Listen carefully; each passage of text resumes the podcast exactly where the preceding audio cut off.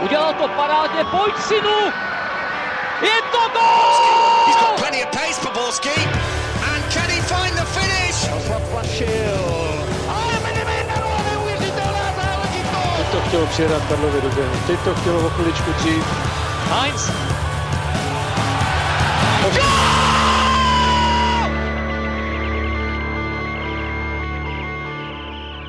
Dobrý den, zima je, mráz je taky, ale fotbal je taky, takže proto je tu s vámi nový díl Fotbal Focus podcastu. Tak eh, vítejte u jeho sledování i poslechu. Tentokrát si dáme preview ke slavistickému honu na lesterské lišky a šance českého mistra, či zbrojení mladé Boleslavy v boji o záchranu. A na to všechno tu vítáme po nějakém čase muže nejpovolanějšího experta na anglický fotbal a no, fanouška Tottenhamu, a oblíbence anglické královny Jiřího Hoška ze Seznam zpráv. Ahoj Jirko. Všechny zdravím, ahoj. Chceš říct, že mě má ráda anglická královna? No, bez pochyby. Dobře, dobře. Hmm. Před kamerou je už s námi taky David Čermák z MF Dnes. Ahoj Davide. Ahoj, taky všechny zdravím. No a co by to bylo za díl bez Pavla Jahody z webu ČT Sport.cz. Ahoj Pavle. Ahoj Ondřej, vidíme, posledně byla nějaká kritika na zvuk, takže já doufám, že vnímáte zpětnou vazbu, mikrofon připravený a jak tady někdo psal, že se posunul stream kvůli mimo spánku, neposunul. Jako rád bych se prospal, ale stával jsem v 9, takže to fakt nebylo jen kvůli mě, takže můj ksicht hold bude vypadat stále stejně, ať je 9 nebo 12. No a můj evidentně taky, takže od kamery a od mikrofonu zdraví Ondřej Nováček. Evropské poháry jsou zpátky a tím pádem jde do akce opět Slávia, kterou v úvodním playoff Evropské ligy čeká Leicester. Jirko, uh, řekl bys, že anglický celek je jasným favoritem na postup? Já si myslím, že eh, je pořád favoritem. Já když jsem se dozvěděl ten los, tak jsem to viděl nějakých 65-35 pro Leicester a teď eh, vzhledem k okolnostem si myslím, že se ty nůžky eh, jakoby malinko malinko zavřely, že už to je třeba nějakých 55-45 pro Angličany a rozhodně, když jsem se teď třeba koukal na kurzy nějakých sáskových kanceláří, které dávají na postup Slávě 3,8 a na postup Lestru 1,26, tak mi to nepřipadá uh, úplně adekvátní. Ale pochopitelně, abychom se vrátili na zem, bavíme se o týmu momentálně, který se nachází na třetí příčce anglické ligy, uh, který má stejně bodů jako druhý Manchester United, který má druhou sezónu po sobě v Premier League nesmírně silnou, který nemá žádné velké e, výkyvy, ale až potom budeme rozebírat ty jednotlivé detaily, tak podle mě dospějeme k tomu, že, že Slávia má reálnou šanci uspět. Jenom to, že vlastně Jirka tady nastínil, že jsou ty procenta, řekněme, nějakých 60, 55, 45, vypovídá o tom, jak Slávie udělalo za poslední roky obrovské kroky, kroky. Že se bavíme o tom, že český mistr by teoreticky mohl potrápit nebo dokonce přejít přes tým, který je třetí v anglické lize, který o víkendu porazil Liverpool, který má v týmu jména jako Jamie Vardy a další, ke, kterým se, ke kterým se ještě dostaneme. O to jako pro mě unikátnější to je a vlastně na ten zápas se strašně těším z tohohle pohledu. Dokonce bych řekl, že víc než na zápasy Ligy mistrů, kde jsou atraktivní duely, ale tohle měření sil s Sláví, která je podle mě ve výborné formě, navíc možná v nejsilnějším uh, složení, které pod Jindřichem Trpišovským měla, nebo minimálně jednom z nejsilnějších, tak na tohle se strašně těším, na to poměření. Davide, uh, jakým způsobem může ten dvojzápas ovlivnit fakt, že Leicester uh, hraje prakticky dvakrát týdně? No, tak hlavně Leicester je v boji o titul, což bych řekl, že může ten zápas samozřejmě částečně ovlivnit, protože ta anglická liga, eh, zvlášť takhle pro nás na první pohled, to vypadá, že vlastně je důležitější pro ty týmy z Anglie než třeba Evropská liga, kterou eh, let, kdy ty týmy ze západu berou jako trošku možná Bčkovou soutěž, ale já bych řekl, že zrovna v případě Lestru to tak úplně není, protože eh, je to tým, který hrozně málo kdy vlastně ochutnal tu pohárovou atmosféru, málo kdy se dostal takhle daleko v pohárech a ať už pro fanoušky nebo i pro ty hráče, celkově pro ten klub, tak je to událost. Já třeba mám informace vlastně od Michala Bíčka, tiskového mluvčího Slávě, který tímto zdravím, protože je v karanténě, tak, tak mu přejeme... Viděli jsme figurínu všichni. viděli jsme figurínu, tak mu přejeme všichni brzký uzdravení. A ten mi říkal, že třeba tiskový mluvčí Lestru ho žádal o to, aby mu dal podepsaný dres, aby mu archivoval eh, ten jejich magazín Halftime, který vlastně vydali teďka, že mají zájem o takovéhle artefakty, že vlastně pro ně jako je vidět, že je to fakt událost hrát tu Evropskou ligu. Takže já bych řekl, že oni určitě nebudou brát na lehkou váhu a myslím si, že kdyby hráli s kýmkoliv jiným eh, z anglický první čtyřky, tak by to tak třeba i možná mohlo být, ale u toho Lestru tím, že je to klub, který nemá až takovou pohárovou tradici, tak bych řekl, že ten zápas vezme, nebo ten, ten dvojzápas vezme hodně zodpovědně. Jak moc velkou výhodou, eh, Jirko, je pro Leicester fakt, že tu odvetu bude hrát doma? No, vzhledem k absenci diváků teď ta výhoda domácího prostředí se samozřejmě redukovala, ale jako z tábora Slávie zaznělo několikrát, že by samozřejmě by to rádi jakoby otočili. A podle mě ten klíč, když to vezmu z pohledu Slávie, k případnému postupu určitě leží v tom domácím zápase. A e, já vidím tu cestu přes písmena PPU, podcenění, překvapení, únava z pohledu jakoby obou, obou týmů.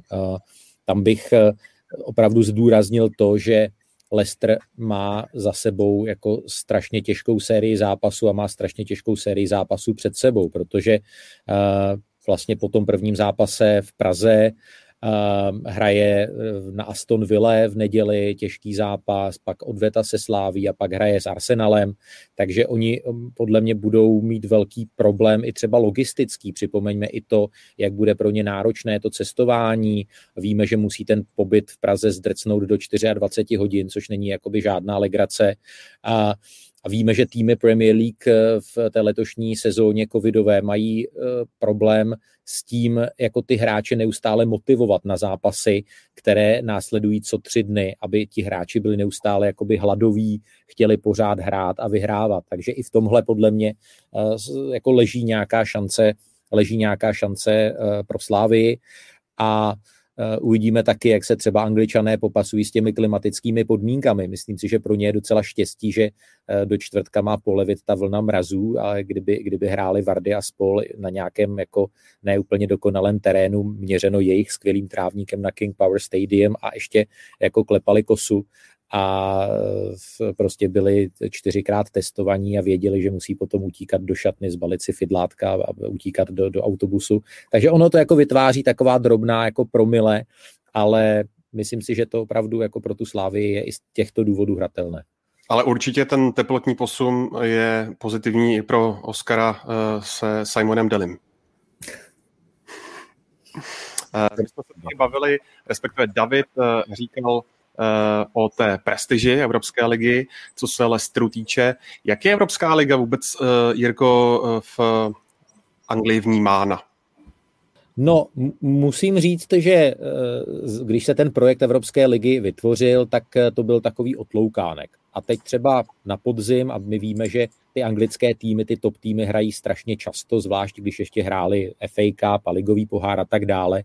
A když se podíváme, jaké byly ty základní skupiny eh, Arsenalu, Tottenhamu nebo Leicesteru, kde tam bylo pramálo atraktivních zápasů, tak třeba na podzim ta prestiž Evropské ligy v Anglii opravdu příliš velká nebyla. A teď, teď podle mě je tam takové dělítko, kdy hm, ty týmy jako třeba Arsenal a Tottenham vidí Evropskou ligu jako docela slušný výtah eh, k tomu, aby si příští rok zahráli ligu mistrů. Tam je, tam je takové to dělítko a, a navážu na to, že Leicester, který má vynikající sezónu, no tak si právě může myslet, že uh, si zajistí tu první čtyřku, ale on byl ve velmi podobném eh, postavení i ve stejném období loňské sezóny a nepovedl se mu ten závěr a klesl na, na páté místo a letos, letos si lišky uh, ligu mistrů jakoby nezahráli. Takže tam si myslím, že tam je trošičku jakoby odlišný pohled a stejně tak uh, asi fanoušci Manchester United nejsou nějací úplně odvaření z toho sledovat teď tým v Evropské lize po té, co uh, jako United nešťastně vypadli z, z ligy mistrů. Pro koho je ten zápas důležitější, Pavle? Pro Leicester anebo pro Slávy? To důležitější je strašně těžký slovo. Já bych spíš zmínil jednu věc, co mě napadne v tomhle. A ty, Jirka tady mluvil o nějaké prestiži uh, anglické soutěže nebo angli, uh, Evropské ligy v Anglii. Já když jsem na tímhle přemýšlel na tohle otázkou, tak jsem si uvědomil, nebo mě vlastně napadlo, že tohle utkání bude strašně zajímavého z pohledu budoucnosti hráčů Slávie, protože teda Zmínil bych teda ještě jednu věc. Bude to prestižní z pohledu, že Jirka Hošek možná bude natáčet v dresu Arsenalu a Jindřich Trpišovský eh, do půl těla nahý, protože kdo slyšel Jirku v podcast Angličan, tak tam proběhla sázka, kdo to neslyšel, ať si ho poslechne před eh, zápasem Leicesteru, protože je to zajímavé povídání a tahle sázka, myslím, že kdo si nebyl jistý, komu fandit v tomhle utkání, tak tohle je úplně jasná volba, ale zpět k tomu, co jsem chtěl říct, protože v posledních měsících díky Tomáši Součkovi, Vladimíru Coufalovi zaznívá z Anglie, zejména od fanoušků Hamu, že by rádi vykoupili celou Slávy. Mluvilo se o tom, že Sima by mohl do Hamu, Ondřej Kolář by mohl do Hamu. Objevily se i spekulace o Oskarovi do Lícu. Nevím, jak to na základě čeho to bylo postaveno, nebo kdo to pustil ven, to je úplně jedno ale jenom vlastně, když vezmeme v potaz, že Slávě má teďka v Anglii takové jméno a řekl bych, fanoušci a experti vidí, co se povedlo z českého týmu vyprodukovat, tak myslím, že tam bude upřena obrovská pozornost právě na sestavu sešívaných a myslím, že pro spoustu kluků z té jedenáctky, respektive z sestavy, by to mohl být obrovský krok, pokud by se to utkání povedlo a třeba, jak jste tady zmínili, povedlo by se postoupit, tak ta cena a respektive zájem anglických týmů, který by si řekli, hele, oni to zvládli proti Leicesteru, dokázali postavit se proti takhle silnému týmu, který je třetí v tabulce. Myslím, že ten kredit těch hráčů a, a potenciálních zvýšit zájem potenciálních kupců by se okamžitě, byl, byl by tam progres enormní v tomhle směru. A třeba i, jak si tady občas říkáme o Jindřichu Trpišovském, že by mohl do zahraničí. Myslím, že by to mohlo být opět to samé, ne, že by šel, ale určitě by ten zájem mohl být o poznání větší, než když se podaří porazit Leverkusen, eh, když se podaří porazit kohokoliv dalšího. Prostě tím, že to bude zápas s třetím týmem anglické Premier League v tomhle, si myslím, že ta prestiž bude pro hráče eh, obrovská. Kdybyste si měli typnout konkrétní jména, o která by mohla být ze Slávie eh, největší zájem, tak Sima, to je asi jasně horké zboží, ale kdo další? Eh, dříve se mluvilo třeba o Masopustovi, samozřejmě Ondřej Kolář. Napadá vás ještě někdo další? Já bych ještě zmínil možná Lukáše Provoda. Ten v poslední době hodně jde nahoru výkonnostně a pořád je to mladý hráč, který přitom si vlastně zvyká na to tempo třeba toho evropského fotbalu a řekl bych, že už jako i s tím málem zkušeností, který má, tak dokáže vynikat, dokázal se ve Slávě hrozně rychle adaptovat, takže možná bych tam viděl jeho. Uh, určitě už teď zaujal některý zahraniční skauty a tenhle zápas může být klidně pro něj další příležitost. No mě napadá ještě Petr Olajinka, tam byla velká smůla toho jeho zranění, protože podle mě hodně mezinárodní scéna zbystřila třeba po jeho výkonu v prvním poločase na Nou Campu, kde si vlastně vysloužil po faulech na svoji osobu dvě nebo tři žluté karty obránců, obránců Barsy, tak ten si myslím, že určitě je v hledáčku a kdyby přišla jako zajímavá nabídka, tak, tak by Slávia možná, možná neváhala.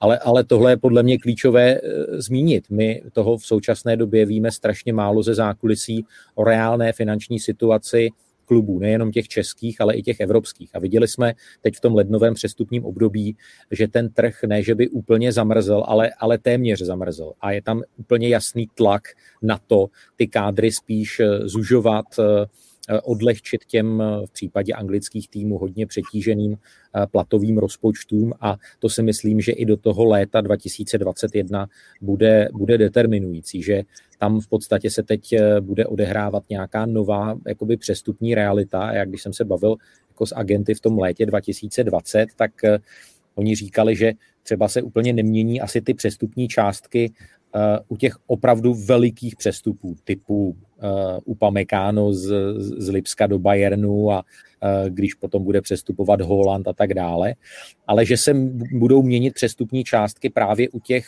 v té kategorii od jednoho milionu eur do, do pěti milionů eur. A jestliže my třeba máme možná třeba toho Olajinku nebo, nebo Masopusta zaškatulkované jako hráče, uh, já nevím, v případě Olajinky třeba za nějakých pět milionů eur nebo pět milionů liber, tak podle mě teď se, teď se, teď se snížila bohužel jako šance, že by Slávia za toho hráče takovouhle částku dostala.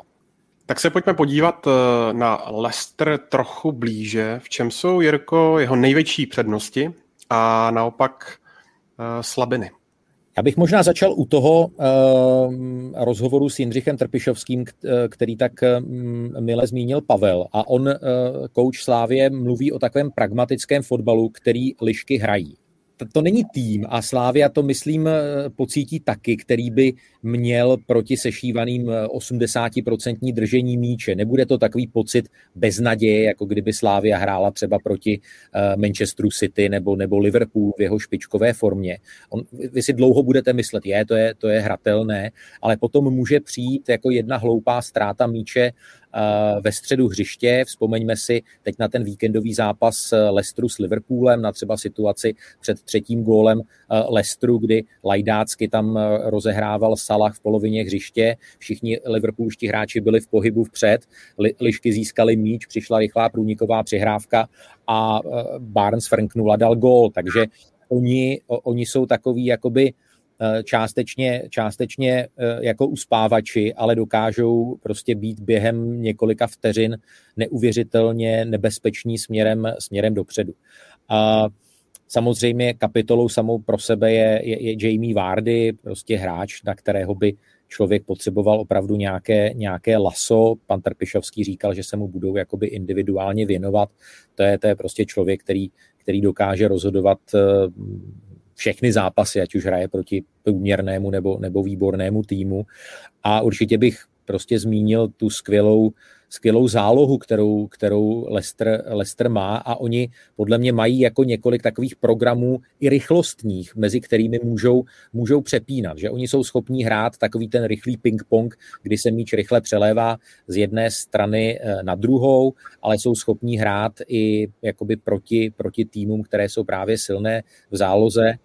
A Madison, uh, Tielemans, uh, další hráči jsou prostě strašně dobří. Takže Slávia se musí připravit na to, že Leicester je určitě schopen hrát mnohem rychleji, než je Slávia zvyklá z České ligy. To je, to je vlastně ten kámen úrazu a xkrát se to rozebíralo, myslím si, že včetně, včetně vašeho podcastu, jak je těžké, když si zvyklí hrát proti proti eh, Příbrami a Karviné a najednou během tří dnů ty máš v hlavě přepnout nějaký, nějaký ten pomyslný čudlík a dostat se na tu mezinárodní úroveň. Takže tohle je něco, co, eh, co Leicester hrozně, hrozně jako šlechtí. A teď má třeba Slávia výhodu, že se, že se zranil James Justin, což je krajní obránce Leicesteru, eh, který měl zatím vynikající sezónu, který je, byl, byl nesmírně rychlý a dokázal trhat tu obranu soupeře směrem, směrem dopředu, ale i bez něj tam má Leicester jako strašně moc eh, rychlých hráčů. Eh, Jirka to dobře nastínila. Já jsem poměrně zvědavý, jak Slávě se právě vypořádá s tím, že když se podíváme na ten program ta, a výsledky, tak Slávě teďka českému prostředí jasně dominuje. Viděli jsme to zápas, v zápase s Jabloncem, kdy to byl duel prvního s druhým a ten rozdíl byl enormní ale Jirka to dobře nastínil nebo píchl do toho správného místa. Zkušenost těžkými zápasy, který Leicester, že když se podíváme, co má za sebou, respektive celá zápasy v celé anglické Premier League jsou náročné, ale jenom v posledních duelech Liverpool, že jo, teďka je čeká Arsenal, to jsou duely, kdy jste prostě připraveni na tu nejvyšší kvalitu. Slávě, tohle v posledních měsících jen těžko hledá nějaké takovéhle duely. A Zase se vrátím, Jirko, k vašemu podcastu, kde právě Jindřich Trpišovský třeba možná trochu nastínil, eh, jak by mohl na Leicester hrát, kdy jsme byli zvyklí, že Slávě se prezentovala v evropských pohárech a byla za to často obdivována, jak třeba vysoko dokázala presovat některé týmy, jak eh, drtila jejich rozehrávku, jak to dělalo velké problémy třeba i v Barceloně. A v tomhle směru jsem třeba zvědavý, jestli neuvidíme trochu jinou slávy, která bude víc pasivnější, která bude nutit nebo chtít, aby Leicester víc hrál na míči a nedostával se k těm rychlým kontrům, protože jsme viděli, jak ta malá chybička v rozehrávce může být tvrdá a jaké může být následky zápas s Liverpoolem, který vedl a nakonec se sypal jako domeček z karet právě díky dílčím chybám, které Leicester dokázal uh, trestat. A přijde mi i ta potenciálně pasivnější taktika s důrazem na rychlý přechod a rychlé breaky. Zase by to šlo navázat na ten zápas s Liverpoolem, protože já jsem zase tolik duelů Leicesteru neviděl. Ale viděli jsme, že pokud uh, Liverpool šel proti Leicesteru pozvolným a postupným útokem, tak uh, se vůbec nedostával do šancí. Naopak, když se dostal do rychlých kontrů, do otevřené obrany Leicesteru, tak uh, z toho vždycky byly šance a hodně to hořelo. Nechci říct, že teďka Salah Mané rovná se Sima Olajinka, jo? ten kontrast tam samozřejmě je, ale myslím, že v tom za prvé ten duel s Liverpoolem a za druhé to, co říkal pan Trpišovský v tom rozhovoru, může nastínit to, jak Slávě k tomu utkání přistoupí. Zároveň mi přišlo, že Slávě Leicester hodně studovala, má ty zápasy hodně našlapané a v tomhle směru to bude velice zajímavé právě tady ta taktická bitva, jak se s tím vypořádají. Přesto, nemůže tam Jirko eh, dojít k určitému podcenění ze strany anglického celku?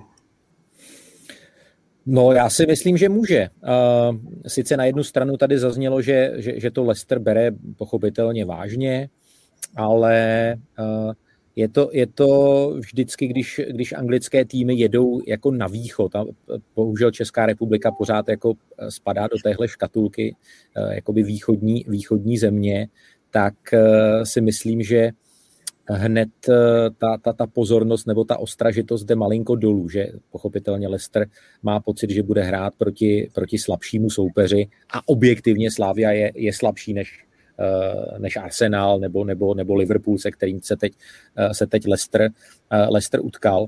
Ale Ehm, já si myslím, že určitě vede cesta a nevím, jestli bychom se k tomu dostali třeba přes, přes standardní situace, protože Leicester, jestli má nějakou slabinu, tak je to eh, v podstatě absence velmi dobrých hlavičkářů. Má samozřejmě skvělého eh, stopera Evanse, který, který je vynikající ve vzduchu. Eh, když hraje Didi, tak to je další hlavičkář, ale potom už tam vlastně nikoho úplně nemají. A to si myslím, že je eh, jedna z věcí, na kterou se Slávia určitě zaměří. Eh, Leicester v dosavadním průběhu ligové sezóny vstřelil po standardní situaci jenom jednu branku a naopak jich eh, celou řadu inkasovala. Myslím si, že Slávia by, by ve vzduchu mohla mít docela slušnou, slušnou převahu. A jenom se ještě vrátím k tomu, co teď zaznělo, co říkal Pavel, eh, což úplně jako s tím souhlasím, že by Slávy a ti beci by neměli být eh, jakoby tak hrát tak nahoře, měli by být trošičku zataženější a právě jakoby anticipovat víc ty průnikové eh, přihrávky a nehrát v podstatě úplně ten, ten stejný model, co má Slávia jakoby nachystaný na domácí zápasy v, ve Fortuna Lize. Už jsme hovořili o jednom ze základních stavebních kamenů hry Lestru a to je uh, útočník Vardy. V jaké pohodě je po uh, operaci Kýly? No, ono se nevědělo, jak, eh, jestli se vůbec včas uzdraví na ty zápasy Evropské ligy. Teď odehrál celý zápas proti Liverpoolu, předtím střídal, nebyla tam na něm znát rozhodně nějaká, jakoby nějaký fyzický handicap, myslím si, že on, on má prostě natrénováno. A jako já se přiznám, že bych se nedivil, kdyby na, od začátku na Slávy hrál Keleči i Hanačel a e, třeba Várdy přišel do zápasu až jako střídající hráč. Právě vzhledem k té pekelné porci zápasů, které má Lester za sebou, před sebou a právě vzhledem k tomu, že Várdy má za sebou tu operaci kýly, uh, už ten jeho tachometr taky má něco na je to, je to, je to už uh, prostě třicátník, byť je to jeden z těch hráčů, který velmi jakoby taky dbá, pečuje o svoji tělesnou schránku, tak, eh, tak tolik asi na téma Várdy, ale o něm bychom si mohli určitě povídat jako dlouhé minuty. Tam se můžeme bavit o Barncovi, můžeme se tady bavit o Mediznovi, ale když se podíváme třeba na duely v základní skupině Leicesteru, tak kouč eh, Roger se nebal udělat změnu. Na lavičce je, a teďka úplně nevím, jestli to správně přečtu, protože tohle je vždycky pro mě zapeklitá věc, ale Chingis Under, jestli to je přesně ho jmenuje, pravidelně nastupoval v základní skupině Evropské ligy a jak nastínil Jirka, ten program je tak extrémní, a ty zápasy, co čekají Leicester z pozice, v jaké, na jakém umístění v současnosti je v anglické lize, by se nabízelo dostat tyhle hráče do rotace. Kdy jindy je dát do zápasu, ano, Slávě je lídr České ligy, ano, Slávě má za sebou výborné zápasy proti Chelsea, Sevilla a dalším evropským gigantům, ale pořád je to Slávě a myslím, že pořád Leicester nemůže nebo neměl by se obávat toho, že tam pošle Undera, pošle tam já, Pereze, pošle tam další a měl by najednou mít problémy. Takže já třeba čekám, že uvidíme trochu jinou sestavu, ale ne o moc, uh, ale oproti Liverpoolu, že tam určitě změny v té základní jedenáctce k ním dojde a spíš budou dle mého v ofenzivní části než té defenzivní. I s ohledem, jak eh, se tady bavíme o zranění Jamesa Justina, uh, zraněný je, myslím, Kastáň, jestli ho správně vyslovuju, takže v tomhle směru Leicester spíš bude sahat k úpravám útoku než obrany. Na sestavu Slávie se ještě podíváme, ale pojďme taky využít některé vaše dotazy, které nám posíláte a e, my vám za to moc děkujeme. Petr Nováčik se ptá, uh, Davide, uh, nepřijde ti, že Sima se trochu veze na stabilní hře Slávie, zatímco Mober Carlson, i kdyby hrál jako Ibrahimovič, tak ho v Česku budeme zatracovat a neustále připomínat, co všechno neumí? Tak to si úplně teda nemyslím. To, takhle já to nevidím. Podle mě Sima prostě pro mě je výjimečný hráč. Možná to nebylo úplně patrný ve chvíli, kdy třeba naskakoval do těch prvních zápasů, ale čím díl ho vidíme, a vidíme, jak se chová ve vápně, jak zakončuje, ale jak i v mezihře pro Slávy obrovsky užitečný, tak já si myslím, že to je opravdu hráč, jakýho jsme v České lize dlouho neviděli a věřím, že má před sebou velkou kariéru, že ho čeká a troufnu si říct, že už v létě ho čeká velký přestup za hodně peněz a pokud zůstane dál tak pokornej, jako je doteď, tak, eh, tak to má strašně moc před sebou. Mober Carlson, jako já třeba uh, jsem se ho vlastně pořád zastával. Já ve chvíli, kdy uh, on třeba nehrál, tak jsem to nechápal, proč Václav Fílek ho vlastně opomíjí, nebo proč mu nedokáže najít tu správnou roli v sestavě Sparty. A teď vlastně Pavel Vrba to včera všechno řekl na té tiskovce. On řekl, že když ten hráč má tak obrovský ofenzivní předpoklady a dokáže táhnout ten tým takovým způsobem, jako ho teďka táhne uh, Carlson, tak vlastně není až tak důležitý, že v defenzivě nevyniká nebo že tam má nějaký mínusy protože ty plusy to všechno převáží. Takže u něj to je všechno o tomhle tom, najít tam pro něj tu správnou roli, aby byl pro Spartu užitečný. A doteď se to úplně nedařilo. Takže já nevím vlastně, jestli je úplně fér ho třeba srovnávat se Simou, který od začátku přišel, hrál na pozici, která mu vyhovuje, kde mu to všechno šlo, trenéři mu rovnou našli místo, kde je pro tým užitečný, zatímco Mober Carlson se hrozně dlouho prál uh, se všema možnýma okolnostma a řekl bych, Eh, že až teď vlastně dostává šanci k tomu ukázat, jak dobrý je hráč, ale stejně pokud jako ta otázka směřuje k tomu, jestli eh, je Mober Carlson stejně talentovaný nebo já nevím, stejně kvalitní hráč jako Sima, tak si myslím, že ne, že Sima je prostě pořád eh, za mě o level výš a Mober Carlson je výborný hráč na Českou ligu, ale, ale nevidím v něm potenciál pro to, aby třeba udělal velký přestup do zahraničí, do týmu, z top 5 v anglické lize, což musí mi tam tenhle předpoklad, troufnu si říct, že tam je. Na druhou stranu David Mover Carlson vlastně hrál v Sunderlandu, hrál v Anglii, kde se mu to sice nepovedlo, ale souhlasím s Davidem, my jsme to tady v posledním podcastu, když jsme se bavili o Spartě, tak jsme tady Davida Mouberga Carlsona vyzdvihovali s tím, že ten nový systém, respektive nové rozestavení Sparty by mu mohlo sedět daleko víc než to, co bylo pod trenérem Kotalem, kdy ten jeho potenciál nebyl dostatečně využíván a teďka i dle toho rozhovoru, co jsme včera viděli a slyšeli, kdy David Mober Carlson říkal, že nechce trenérovi lízat zadek, aby se dostal do sestavy, což eh, kvituju, že byl upřímný a že se neschovává za žádné fráze. Ale v tomhle směru já třeba si dokážu i představit Davida Moberga Carlsona ještě s nějakým větším přestupem, ale uvidíme, jestli si dokáže udržet uh, nějaký standardní výkony, jestli dokáže na to, co předvedl v posledních dvou duelech, navazovat i nadále, protože to, co ukázal proti Karvine, tak dle mého bylo totální sebevědomí, totální pohoda, kdy si dovolíte zaprvé ze standardky podstřelit zeď, což uh, jen tak v Česku nevidíme, ale zároveň finální řešení, kdy jste sám na brankáře a dát si tam loba nebo trefit na přední tyč.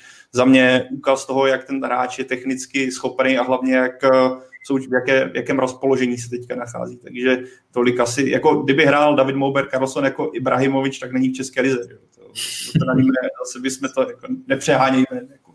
Ale rozhodně Davida Mouberga Carlsona je teďka záhodno sledovat a pro mě o to vlastně lepší výkon to byl z pohledu, že celý, trén, vlastně celý týden netrénoval, že měl nějaké zdravotní problémy a dokonce se mluvilo o tom, jestli vůbec nastoupí.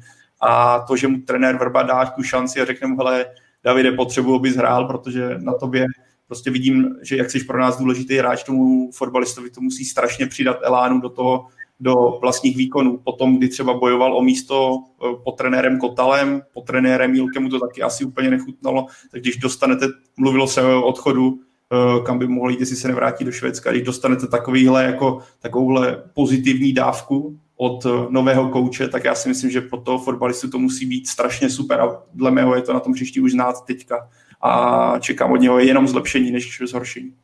Já bych ještě řekl, že u něj možná je důležitý faktor i to, že on má vlastně pořád šanci zabojovat o euro. On jako teď ho může hnát i to, že ve švédské reprezentaci není až tak obrovská zase konkurence na křídlech, takže já věřím, že on, když se blízkne, když bude hrát dál takhle, tak se ho určitě všimnou a ta vidina to, to šampionátu tam prostě je, takže uh, myslím si, že tohle může taky hrát roli v takovém tom jeho zepětí nebo v tom, jak teď eh, ty jeho výkony šly nahoru, ale samozřejmě hlavní je to, že trenér Vrba mu opravdu našel roli, která mu vyhovuje a je ochotný hlavně mu tolerovat eh, to, že prostě směrem dozadu to není vždycky ideální a já si myslím, že to je naprosto správně, že u těchto hráčů prostě nemůžeme po nich chtít, aby měli úplně vyváženou defenzivní a ofenzivní činnost, protože pak prostě ztrácejí tu svoji hlavní sílu. Zpátky ke Slávy. Uh, Jirko, řada posluchačů je ráda, že si tu dnes s námi, takže uh, vyřizuji uh, jejich poděkování. A Petr Denk se ptá uh, na to, jak by podle tebe Slávě hrála v Premier League? Zda si myslíš, že by se pohybovala třeba v popředí tabulky? Já mám vůči Slávy velkou úctu a respekt za to, kam se v posledních letech posunula ale v popředí tabulky Premier League by opravdu, opravdu, opravdu nehrála.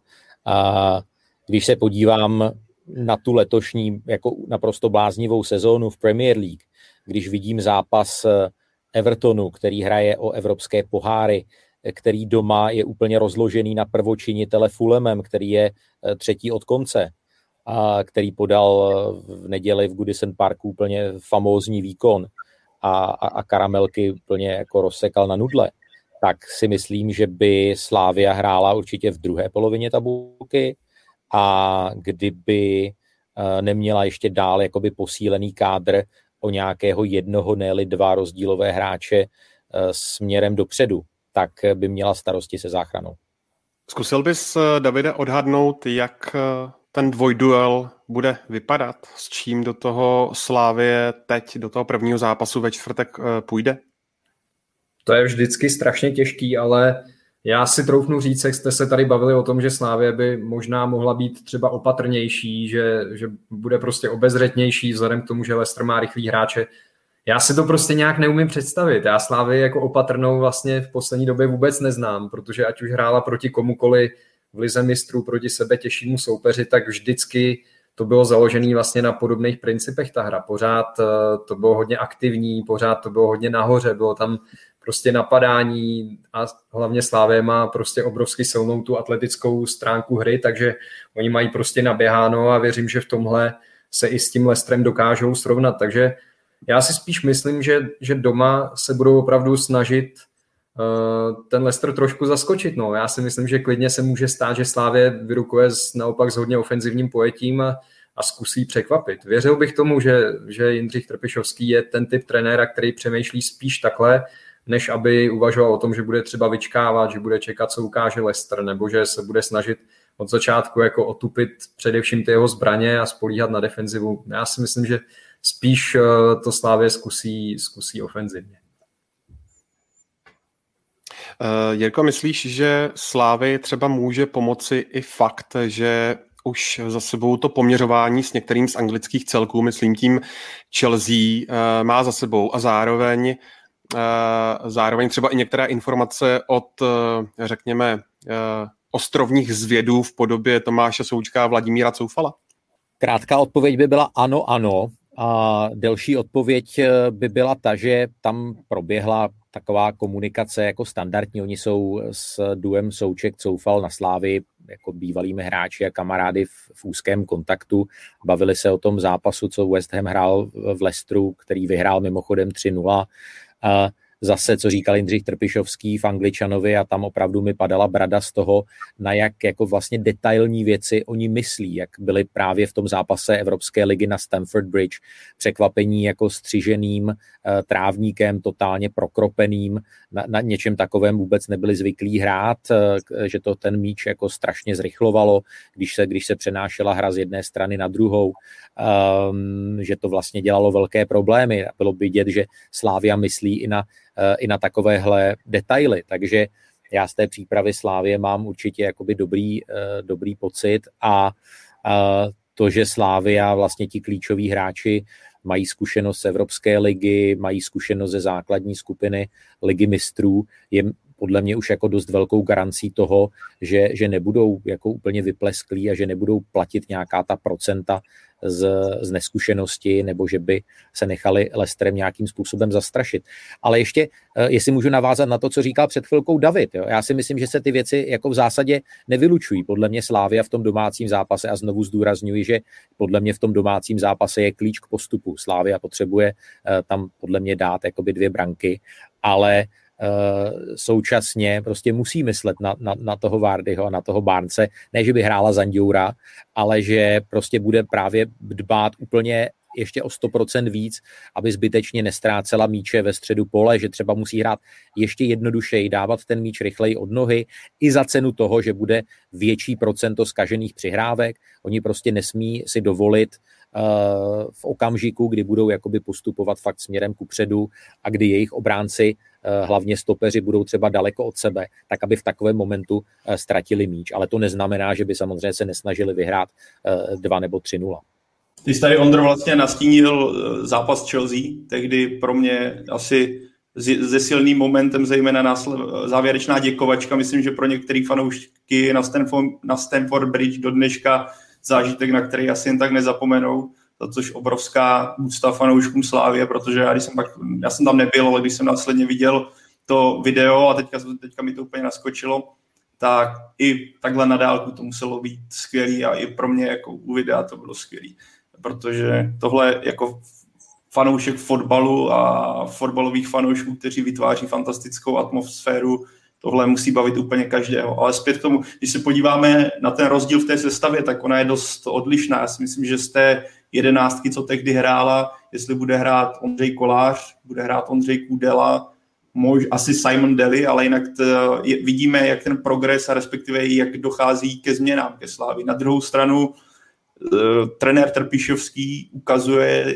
nebo oproti třeba začátku, kdy Slávia vypadla s Mitjulenem, je ten progres enormní, viděli jsme to v základní skupině a dle mého teďka Jindřich Trpišovský našel úplně perfektní je, základní jedenáctku, i když ještě se dostaneme k určitým potenciálním změnám, ale co bych vypíchl, tak je práce je středové formace, kde se dlouho mluvilo o tom, jak se podaří na, vlastně nahradit Tomáše Součka, Alexe Krále, teď už se to samozřejmě nějakým způsobem vykrystalizovalo, ale strašně mi baví ten fakt, když se podíváme, že největší pravděpodobností budou ve středu hřiště hrát dva hráči, kteří přicházeli do Slávy úplně s jinými úkoly. Ať už to je Tomáš Holeš, který přicházel jako pravý back, anebo Lukáš Provod, který hraje fantasticky, viděli jsme to teďka, eh, dvě asistence a celkově ta chemie a kooperace mezi ním, Holešem a Stančem funguje skvěle. A jestli se bavíme o tom, jak silnou vlastně záložní formaci má Leicester, tak je dle mého správné tak vypíchnout tohle. Sice jak proběhlo, nebo jaká změna proběhla v sestavě Slávy za tu dobu, ale zároveň jak se podařilo najít alternativy, dokonce nečekané, a jak se podařilo ustálit. A bude to velká zkouška pro tyhle hráče, kteří byli zvyklí na jinou pozici, ale o to víc si myslím, že budou motivovaní. A zase, už to tady vlastně padlo to jméno Lukáše Provoda, nevím, jestli ho zmínil David nebo Jirka, ale zrovna u něj si myslím, že se v tom zápase může krásně prodat a může ukázat zase, jak ten fotbalový osud je kouzelný, kdy z hráče, který byl na hostování v Plzně v Budějovicích se během pár sezon nebo pár měsíců, bych dokonce řekl, stal hráč pro přestup do většího klubu, do nějaké top, top ligy. Tak eh, Pavle, když si narazil na téma sestavy Slávě, tak se na ní pojďme podívat trošku blíže. Můžeme se odpíchnout třeba od toho legového víkendového utkání s Pardubicemi, kde eh, v, na stoperu dostal přednost Simon Daly před Davidem Zemou, tak myslíte, že tomu tak bude i v tom čtvrtečním utkání? Těžký předjímat, já se to klidně, nevím kdo, jako nevím. To bylo o tom, kdo to takzvaně urve, urve ten kus masa první. Ale... Rvi, rvi, rvi, Pavle. já si kousnu teda. Já bych si osobně typl Simona Deliho, protože sice odehrál zápas a půl, ale i z pohledu toho, jak on je enormně silný. A Jirka to tady o tom mluvil, že Slávě by mohla těžit ze standardních situací. A což Simon Deli má tu hlavu fantastickou. Viděli jsme to za ten zápas a půl, co naskočil teďka po návratu, jak on ve vzduchu je extrémně silný. Navíc on má ty zkušenosti, o kterých jsme se tady bavili z poháru daleko větší než David Zima a stačilo jako ten zápas s Pardubicemi, jak on na tom hřišti působí dominantně, klidně, nebojí se rozehrávky a za mě jako si myslím, že Jindřich Trpišovský půjde touhle cestou. Byl bych překvapený. Sice David Zima co, co říct jako negativního proti němu. Těžko se hledá něco, maximálně, že skutečně nemá tolik zkušeností jako Simon Daly, ale zároveň si myslím, že trenér Tarpišovský půjde touhle cestou té větší zkušenosti a možná bych řekl i dlouhodobé ko- kooperace a znalosti mezi nimi. A ta chemie, působ, na mě to působilo, kdyby ti kluci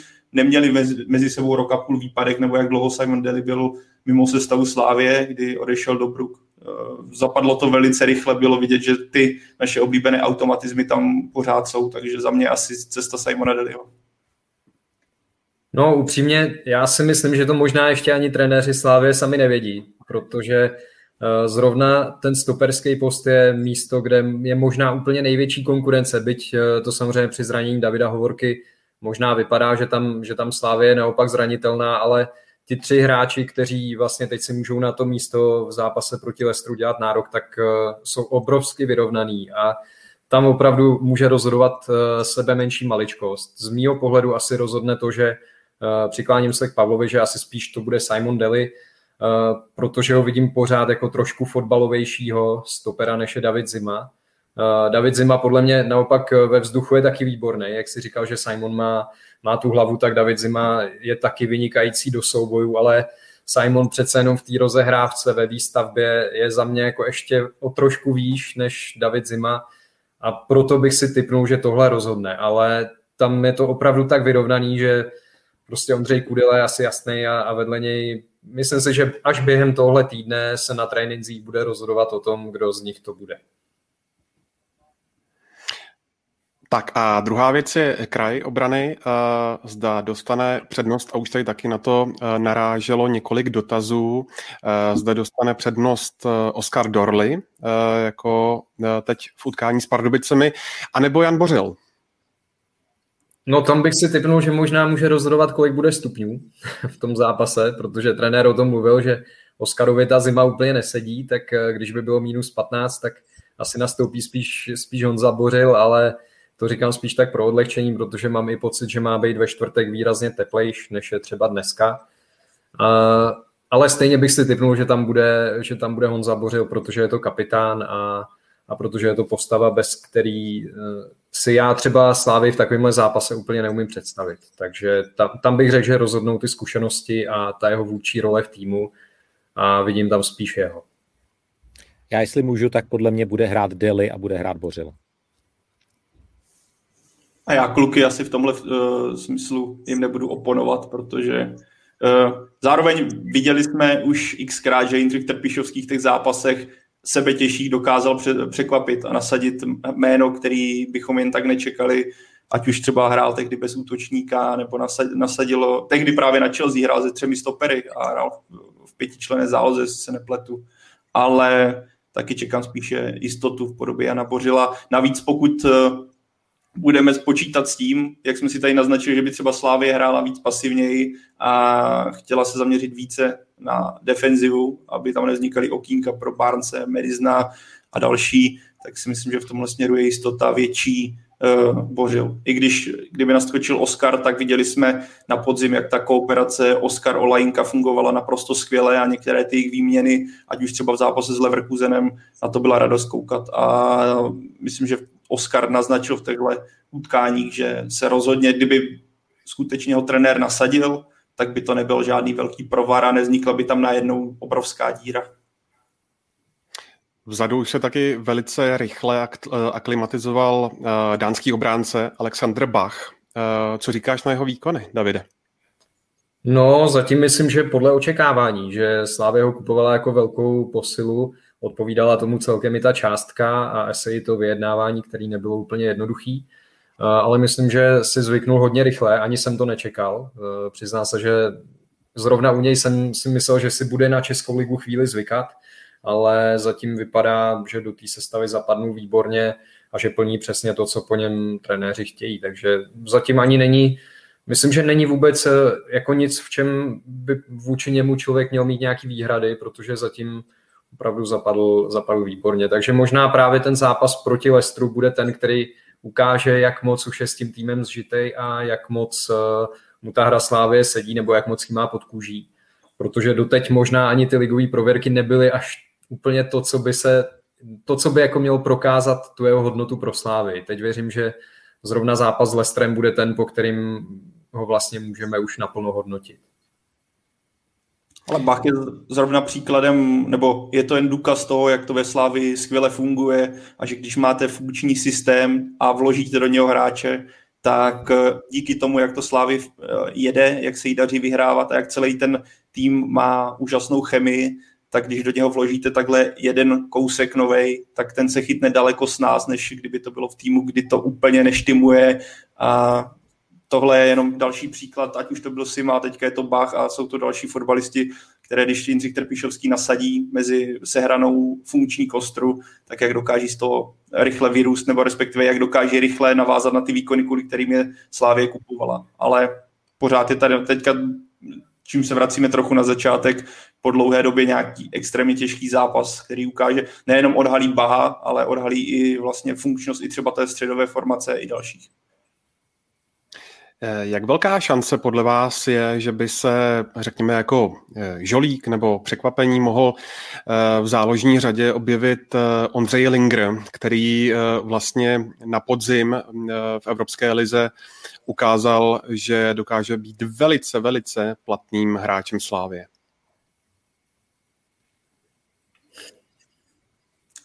Těžká zase, hele, Viděli jsme, že Jindřich Trpíšovský v posledních zápasech tolik neratoval v sestavě, e, sázel na nějakou, řekněme, jistotu i zejména v útoku. A já, když vidíme, jak pracuje Jan Kuchta a kolik e, černé práce on odvede na tom hrotu pro křídla, které díky tomu můžou na tom, z toho těžit, ať už je to Petr Olajinka nebo Sima nebo celá záložní řada, tak já si myslím, že asi není úplně téma, že by si měl Jan Kuchta teďka sednout a dojít k nějaké výrazné změně. Ano, stát se to může, viděli, jak jsem říkal, Jindřich Trpišovský se změn a neočekávaných změn nebojí, ale jestli jsme se tady bavili o tom, jestli nastoupí Bořil nebo Oscar, Deli nebo Zima, tam jako kdyby naskočil jeden z nich, tak to pro mě není zase takové velké překvapení, jako kdyby mělo dojít k úpravě té útočné formace a měl nastočit třeba na místo Kuchty právě Linger. To bych byl hodně překvapený a dokonce bych byl až, řekl bych, až zaskočený, protože Jan Kuchta si to těmi výkony v posledních utkáních jako zaslouží si zahrát takovýhle svátek. Jirko, hromada dotazů směřovala taky na brankáře Lestru Kaspra Šmajchla. Jak eh, moc podle tebe bude trápit eh, právě třeba Jana Kuchtu, ale i další eh, střelce Slávie?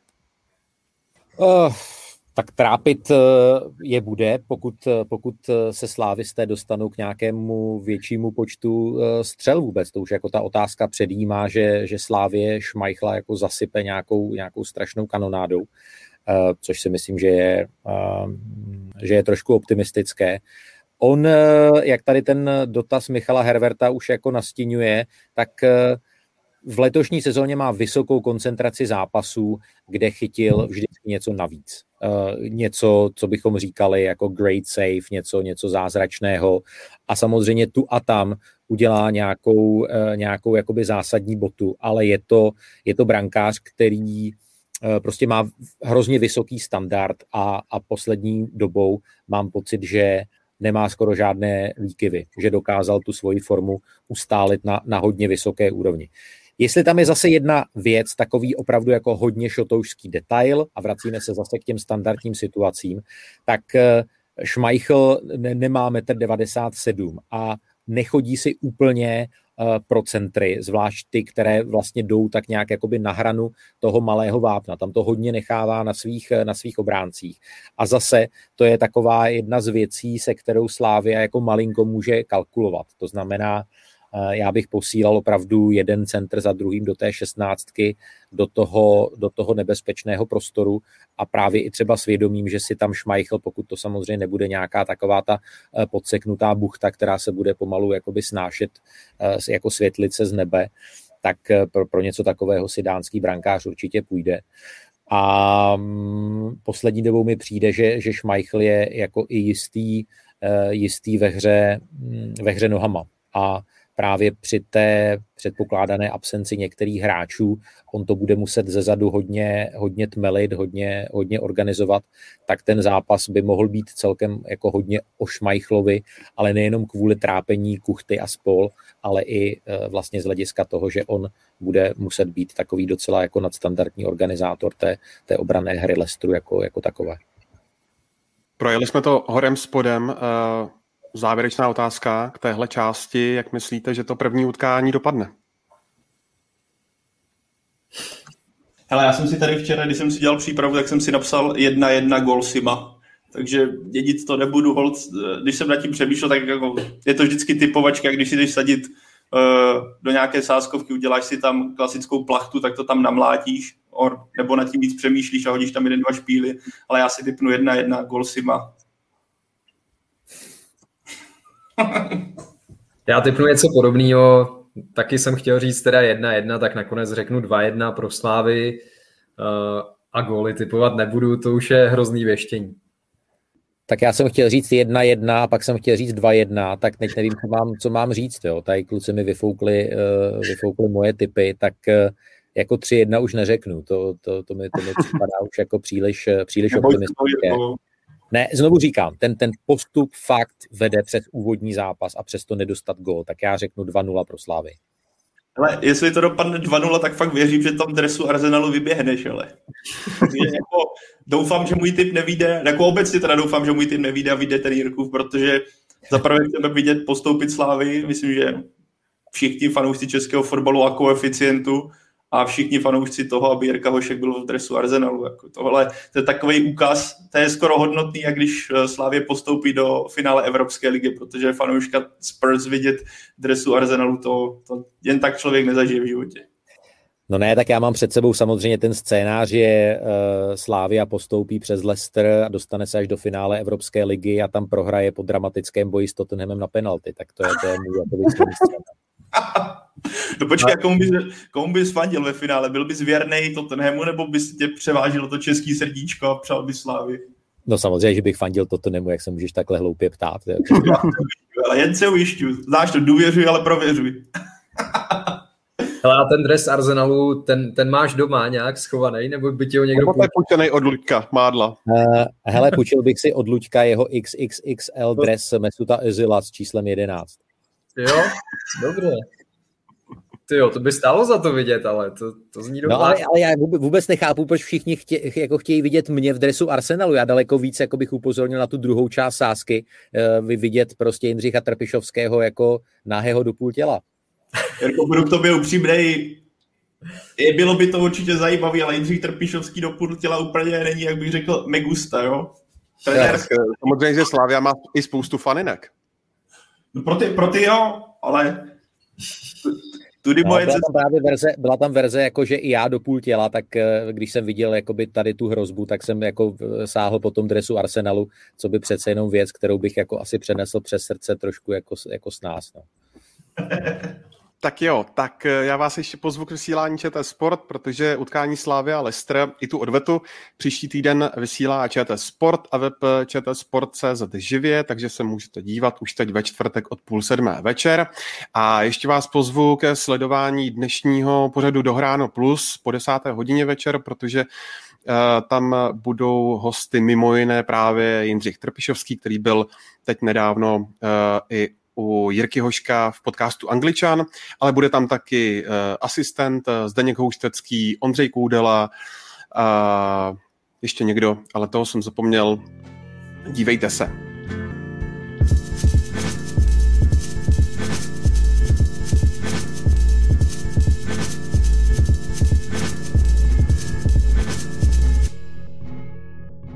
Tak a my se pojďme přesunout eh, k mladé Boleslavi. To je tým, který má poněkud odlišnější problémy, řečeno eufemisticky, eh, než eh, řeší Slávě, protože je na sestupových příčkách, ale přes zimu se mohutně vyzbrojila. Ty si, Pavle, před jarní sezónou všichni si to moc dobře pamatujeme, vytasil takový odvážný typ, který posílal Boleslav do druhé ligy. Tak eh, zůstal bys mu, prosím tě, věrný i po těchto příchodech, eh, k nímž se ještě eh, v průběhu podcastu dostaneme a třeba i po té včerejší remíze 2-2 z Plzní. Ondro, víš co, rád bych řekl, že bych měnil, jo? ale tak už se to tam před jarní sezónou vykopl tímhle směrem, tak nemůžu po druhým nebo po pátým jarním kole vyvěsit bílej prapor a měnit názory, takže já jsem teď, když šel proti proudu, musel jsem to trošku rozproudit, aby jsme netypovali podobné týmy, takže já tomu pořád věřím, ale řeknu to takhle, pokud by Boleslav uh, s tím kádrem, který postavila v současnosti a s těmi jmény, které dokázala přivést, měla se stoupit, tak je to obrovská ostuda, ať už pro vedení týmu, tak i pro trenéra Jarolíma a i pro samotné hráče, protože co, co se jmén týče, tak ten tým má být úplně někde jinde. Ale dneska tady není Karel Herring, tak bych přidal jeho věcnou poznámku, kterou, která je podle mě velice přesná a on ji zmiňoval i u tématu Opavy, která taky přes zim udělala spoustu příchodů a výrazně se posílila a on zmiňoval nebo zmiňuje pravidelně to, že sice je krásný, když tým přes zimu výrazně posílí v boji o záchranu, ale to, že přivedete hodně hráčů, vlastně neznamená okamžitě zlepšení, okamžité zlepšení. A vidíme to i na Opavě. Ten tým potřebuje nějaký čas, než si to sedne. Navíc zimní přestávka byla skutečně extrémně krátká a když přivedete přes zimu 10 nových jmén, i když le, sebe lepších, tak to bude chtít určitě nějaký čas, než, uh, ty, ty, než ti hráči budou vidět, jak hrát, jakým způsobem trenér chce hrát a tohle určitě pro Boleslav nebude jednoduché, ač jmenovitě ten tým by měl válet hnedka od začátku. Takže na tohle bych ještě byl pořád opatrný a vidíme to i na tom startu jara. Boleslav pod trenérem Jarolímem ještě nevyhrála, je to 8 zápasů, pořád bez výhry, ano, jsou tam tři remízy ze čtyř zápasů, navíc ty, ty jsi dobře zmínil z Plzní, kde Boleslav dokázal skvěle trestat breaky hru Viktorie, na, předtím se Sigmou Olomouc a je tam vidět progres v tom herním projevu. Ale pořád bych byl opatrný s nějakým skokovým progresem ze strany Boleslavy. Myslím, že středočeši ještě budou dlouho bojovat o to, aby ty vlastně místa u dna opustili. A to, to zatím asi tomhle směru. Taková spousta nových jmen, nemůže to být, eh, Davide, spíš kontraproduktivní?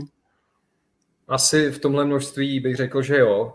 Boleslav to vzala trošku moc na sílu z mýho pohledu. Tam samozřejmě bylo potřeba ten tým trochu posílit, ale ono celkově, když se podíváte podle mě za posledních třeba pět let na kádr Boleslavy, kolik se tam protočilo jmen a kolik se tam třeba protočilo i třeba jenom brankářů v tom týmu, tak to mně to přijde, že to musí být rekord v rámci České ligy. Nepočítal jsem to, ale připadá mi, že ta fluktuace v tom kádru je obrovská a a to nemůže nikdy asi být úplně dobře, protože vidíte na příkladu Slávě, že eh, nepouští třeba prostě část, aspoň, aspoň tu kostru si nechá prostě, nepustí všechny ty hráče, kterým se zrovna v tu chvíli daří, nebo i třeba eh, ten kádr neobmění tolik, ale Boleslav dělá těch změn strašně moc. A na to, jaký má ambice, na to, jak je to tým, který vlastně dlouhodobě se o něm mluví, že by chtěl hrát o poháry, že by chtěl to stěžovat těm, kteří hrajou nahoře, tak mám takový dojem, že tohle se s tím vůbec neslučuje a že ať přivedou sebe lepší hráče, tak eh,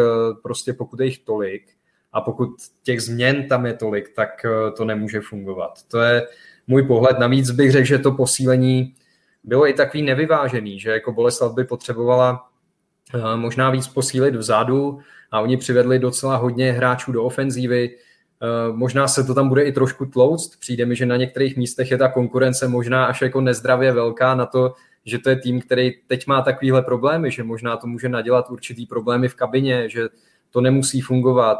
Kromě toho, když přijde prostě přes zimu a teď nechci, nechci chybovat, ale mám pocit, že to bylo přes 10 nových hráčů, nevím, kolik jsme říkali přesně, tak to ani pro tu kabinu není úplně ideální, když prostě tam máte nějaký klima a najednou vám do něj přijde 10 nových lidí, každý musí nějak zapadnout, každý má trošku jinou povahu, tak mně to přijde, že to bylo hrozně na sílu a určitě si nemyslím, že Boleslav se stoupí, to rozhodně ne, ale uh, pokud chtěli udělat nějaký velký skok v tabulce, tak mám dojem, že tohle není úplně ta správná cesta.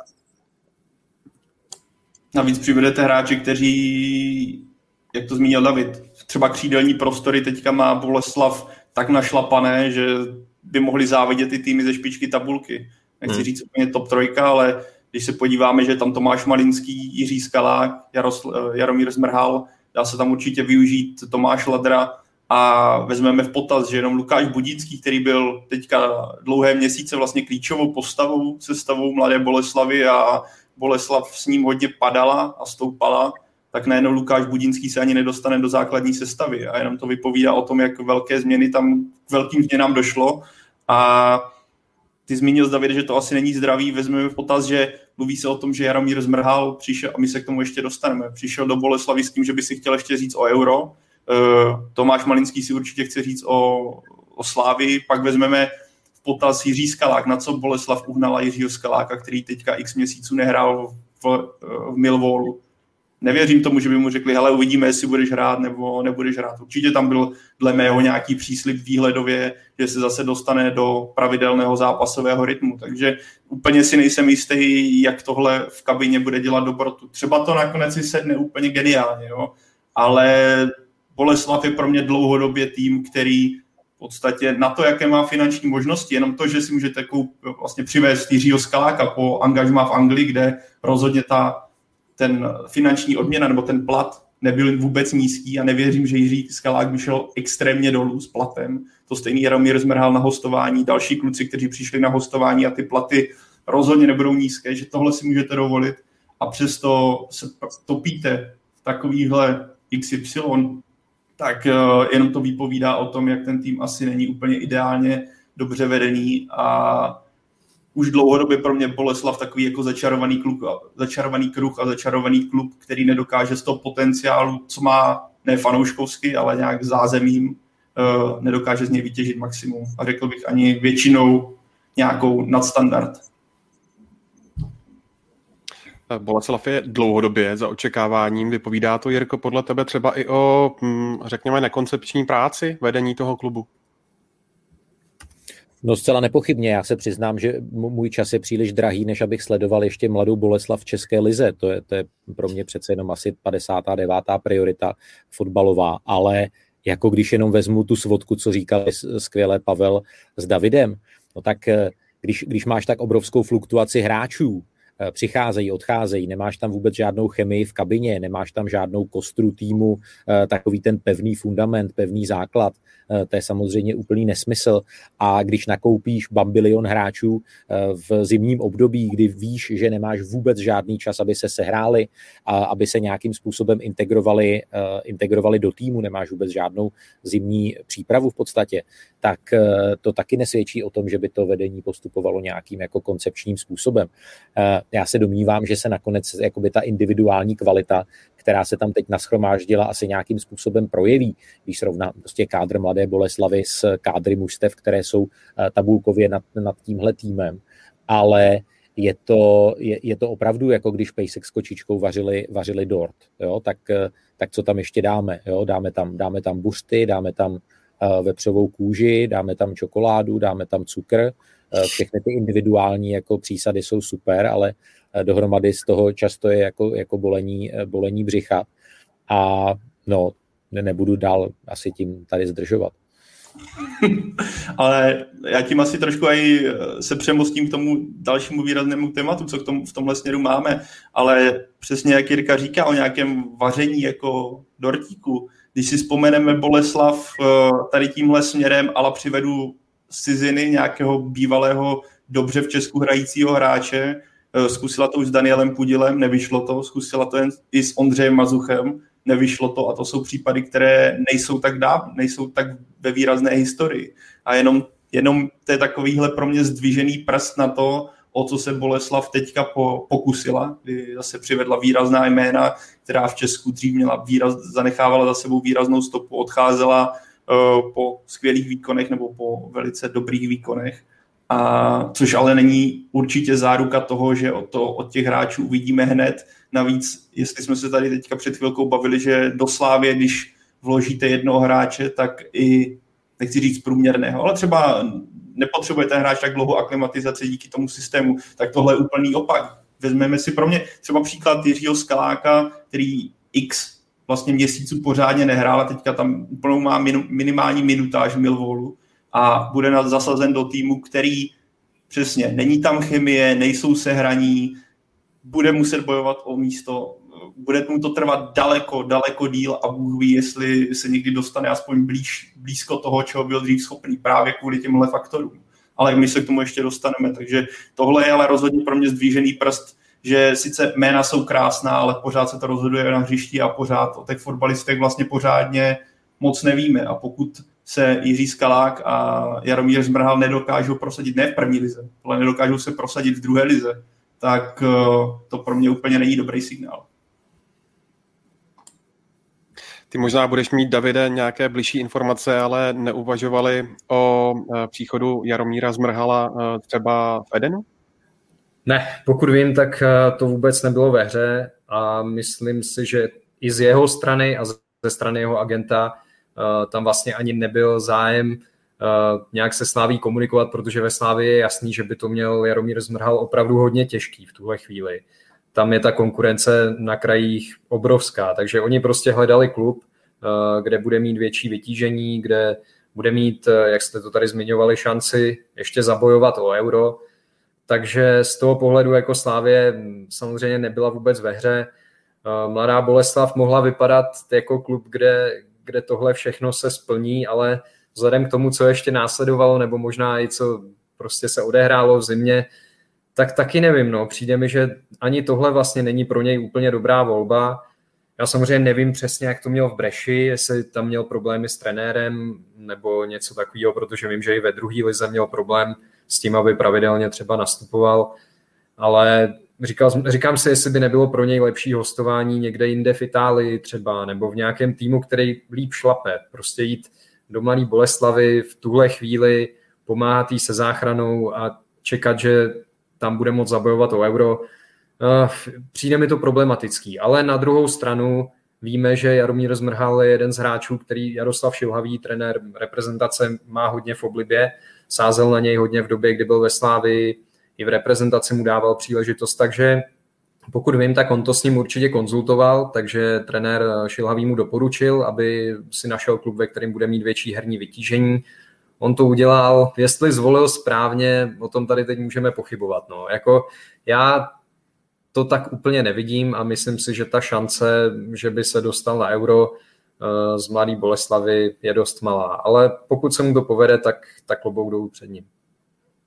My tady máme takovou hroznou jako souhru a soulad, ale teď to je přece úplně crazy, koho by jakoby vyhodil ze základní sestavy v reprezentaci, zmrhal místo, místo koho by jako hrál, nebo, nebo ho tam budou brát na otevírání limonád na, na euro. Já, jako mně to připadá úplně, úplně z sci-fi, jako přece tam musí být měřítko, eh, aby ten hráč hrál pokud možno pravidelně dobrou evropskou soutěž, jak David říkal, eh, zmrhal, jakkoliv chápu, eh, že je srdeční záležitostí pro celou řadu slavistických fanoušků, tak znovu opakuji, prostě nehrál ani druhou italskou ligu.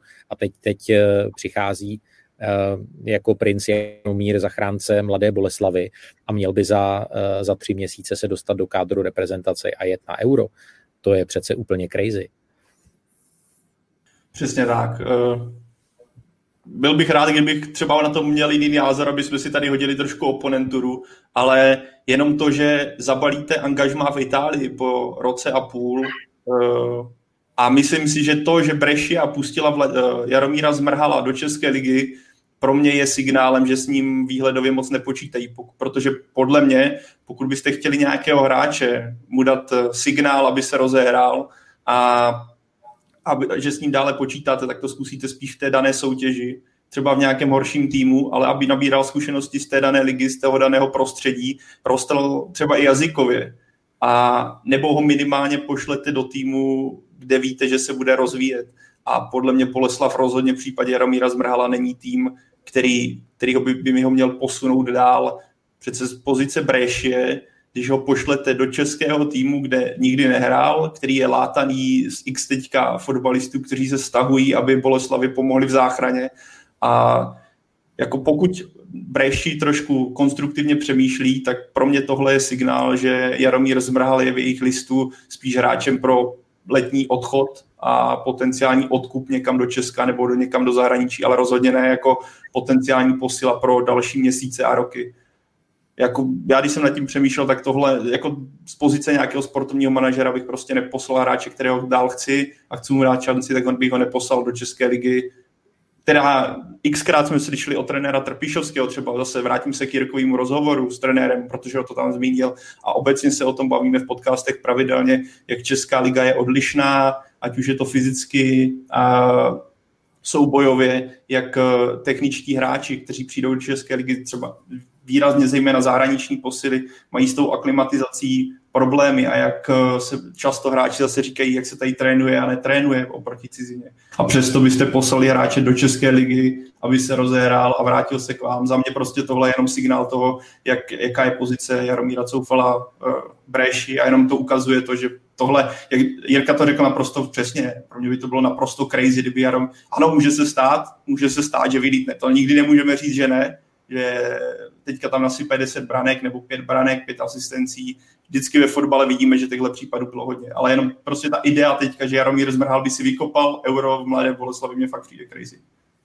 Já si můžu dodat jednu věc. Jako podle mě obrovské téma to, že když eh, hraješ dlouho v České lize, eh, což, což je případ Jaromíra Zmrhala, toužíš po zahraničním angažmá, to, to zahraniční angažmá z, z různých důvodů se nepovede a nemusí to být vůbec vina Jaromíra Zmrhala. Prostě spousta zahraničních týmů si nakoupí zahraniční posilu a vůbec to nemusí být český fotbalista a ehm, prostě šlápne tam někomu na kuří oko nebo najednou se změní trenér, nehodí se mu do koncepce. A jak jste říkali, najednou máte rok a půl, kdy, kdy ten člověk nemůže dělat svoje zaměstnání. Představte si, že se nebavíme o fotbalistech, že se bavíme o, o, o Řezníkovi, který... Eh, a, je, a je po Jirkovi. Někdo ho, někdo ho odpojil po kritice. Ale se, tak, se, ještě než se, se Jirka znova připojí, tak eh, se možná pojďme podívat na Instinktem. obecně příchody hráčů. Jirko, výborně, už si tu opět s námi. Ne, pardon, já, já mám tady problémy s, s, s připojením, tak se moc omlouvám. Jenom jsem chtěl dokončit tu myšlenku, že je přirozeným instinktem každého člověka, je jedno, jestli to je fotbalista nebo řezník, když nemůže dlouho dělat svoje povolání, tak aby se vrátil tam, kde to povolání může vykonávat. V tomhle případě je to tedy mladá Boleslav. Eh, souhlasíme s tím, že asi možná se dala zvolit nějaká jako jiná destinace, kde by, kde by se opravdu do toho zápasového rytmu eh, vrátil Jaromír Zmrhal jako třeba víc ale je, je ten návrat do Česka pro mě vlastně jakoby logický. A stejně tak je logický i návrat eh, Jiřího Skaláka, což je taky bývalý reprezentant, uh, hráč neuvěřitelně jako technický, který svého času, když, když byl úplně, úplně top, tak uh, skoro jako neměl v některých jako parametrech a dovednostech málem konkurenci v České lize. A, a taky mu to zahraniční angažmá nesedl. Dostal se do Brightonu, pak se dostal do Millwallu a nebyly to ty správné adresy. Možná některé věci mohl udělat lépe, ale někdy se prostě to tak stane, že se, že se ti hráči dostanou někam, kde prostě nemůžou prodat to, co, co v sobě mají a uh, musí se vlastně třeba vrátit o dva kroky zpátky, aby mohli potom udělat jeden krok dopředu. Musím říct, Jirko, že si velice nahněval emisara eh, fanklubu Jaromíra Zmrhala, eh, Kvelehara, který tady běduje eh, ohledně, ohledně toho, že Mladá Boleslav je přece jenom rozhodně lepší klub, než je Brešťa. Dá se s tím souhlasit?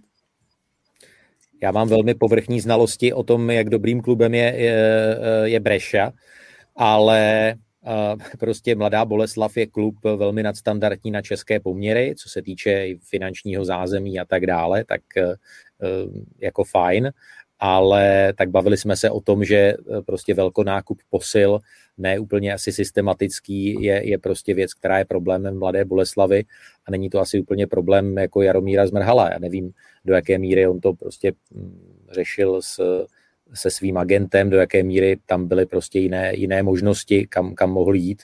David říkal, že eh, Slávě o jeho opětovném angažmá eh, neuvažovala, tak eh, tady fakt jako věštíme z křišťálové koule a nemáme tam dost hodnověrných informací tam někdo i narážel a měl věcnou podle mě poznámku na místě případ Josefa Hužbauera, který se vrátil taky z italské ligy a nakonec si vykopal kariéru ještě v Česku velice solidní, přesně tak.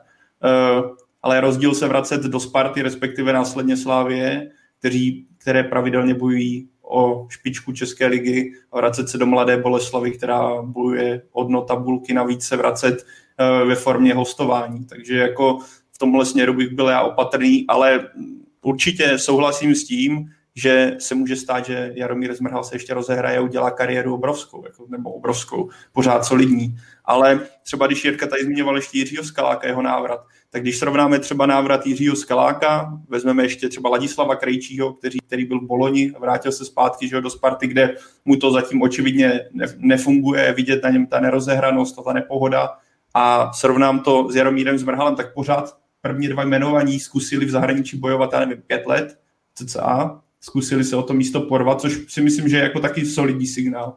Jaromír Zmrhal se vrátil domů po roce a půl a vrací se tam, uh, kam se vrací, do týmu bojující o záchranu, což prostě, nevím, z pozice jako potenciálních dalších zájemců to dle mého úplně není uh, zahraničních zájemců, to není dobrý signál úplně v tomhle směru. A obecně, když se podíváme historii v posledních letech na nějaké návraty do České ligy, tak jako úplně to není žádná výhra. Už není to taková ta doba, kdy se vrátil, si vzpomenu na, a myslím, že Jirka ho tady zmínil v dnešním podcastu, Svěrkoše, vlastně Václava Svěrkoše, který se tehdy vrátil že z Německa, rozstřelil se tady v baníku a odešel pak do Sošo. Jestli, jestli to byl tenhle scénář, já úplně teďka nevím, jestli tam byl, ještě nebyl nějaký mezistupeň, ale rozhodně mu to rozehrání v České lize pomohlo, ale já si myslím, že oproti že ty nůžky mezi těmi nejlepšími soutěžemi a Českou ligou, ne, nepočítám Slávy, ale Českou ligou jako celek se rozevírají a ten, eh, to nastartování domácí soutěži u nás je daleko těžší, než tomu třeba bývalo dřív. Že už se to, že tenhle trend ve stylu, kdy pošleš kluka zpátky do České ligy, aby se rozehrál uh, s, s vidinou toho, že se rozehraje, že to bude fungovat, je dale, už je trochu někde jinde, než tomu bývalo třeba 10-15 let zpátky. Když to ještě stočíme k Mladé Boleslavy, napadá mě, i, mm, není pro vás trochu zklamáním, jak se v ní zatím prakticky vůbec neprosadil útočník Sparty Václav Drchal? Já si myslím, že to zklamání je zejména pro Spartu, že a není to rozhodně dobrý signál ze strany Václava Drchal. Já nevidím, úplně nemám i z, uh, informace z toho, proč Václav Drchal nehrává ve Spartě. To já vůbec, teda ve Spartě, v Mladé Boleslavi, netuším ale rozhodně uh, to není vůbec dobrý signál v jako návaznosti na jeho další kroky, ať už nebo budoucnost ve Spartě, když se podíváme, jaká konkurence tam teďka je, uh, když se nedokážete prosadit ani mladé Boleslavy. Ale jak říkám, je to hlavní bolístka ani ne Boleslavy, jako spíš Sparty a Václava Drchala, protože potřebujete po tom zranění, co on měl, potřebujete hrát, hrát, hrát a získávat zkušenosti v jeho věku. A on místo toho sedí na lavičce v týmu bojujícím o záchranu jakožto útočník přicházející ze Sparty. A tohle rozhodně nejde brát jako pozitivní signál. Jako u něj je třeba zmínit, že ho opravdu hodně zbrzdili ty zranění. Eh, měl tuším dvakrát po sobě vlastně to samý. Eh, byly to vážný zranění, na dlouho vypadl, takže asi bych nad ním úplně nelámal hůl. Jako, ne, to rozhodně ne. To... Jako, je to tak, že, že prostě odehrál letos nějakých, teď jsem na to koukal, 15 zápasů, dal v nich jeden gol, ve většině třeba jenom spíš střídal, paběrkuje, ale u takhle mladého hráče je možný, že, že prostě bude mít ještě jeden takhle nepovedený rok a třeba ta další sezóna mu vyjde. Je možný, že potřeboval po tom zranění nabrat trošku sebevědomí, trošku nějakou herní jistotu a ono kolikrát pomůže už jenom to, že pravidelně trénuje, protože prostě se do toho potřebuje dostat. A pokud nemá ještě na to, aby hrál celý zápasy nebo nemá formu na to, aby hrál v základu, tak si myslím, že to může klidně přijít v té další sezóně, že opravdu ještě pro něj, pro něj má před sebou toho hrozně moc, je mu tuším 21 let, takže uh, berme to tak, že prostě mu to zatím v Boleslavi nevyšlo, i třeba vzhledem k tomu, jak Boleslav uh, se celou sezónu Perez vlastně sama se sebou, tak možná i tohle se na něm projevilo, ale u něj bych viděl velký potenciál. Já myslím, že to je hráč, který do budoucna ještě to může hodně ukázat, takže uvidíme, nechme se překvapit příští sezónu. Kdo je pro vás vlastně teď nejdůležitějším eh, hráčem Boleslavy? Je to kapitán Marek Matějovský, který se teď eh, dvakrát prezentoval eh, prasáckými fauly. Eh, a nebo, nebo třeba Tomáš Ladra, který se vrátil eh, z hostování v Jablonci.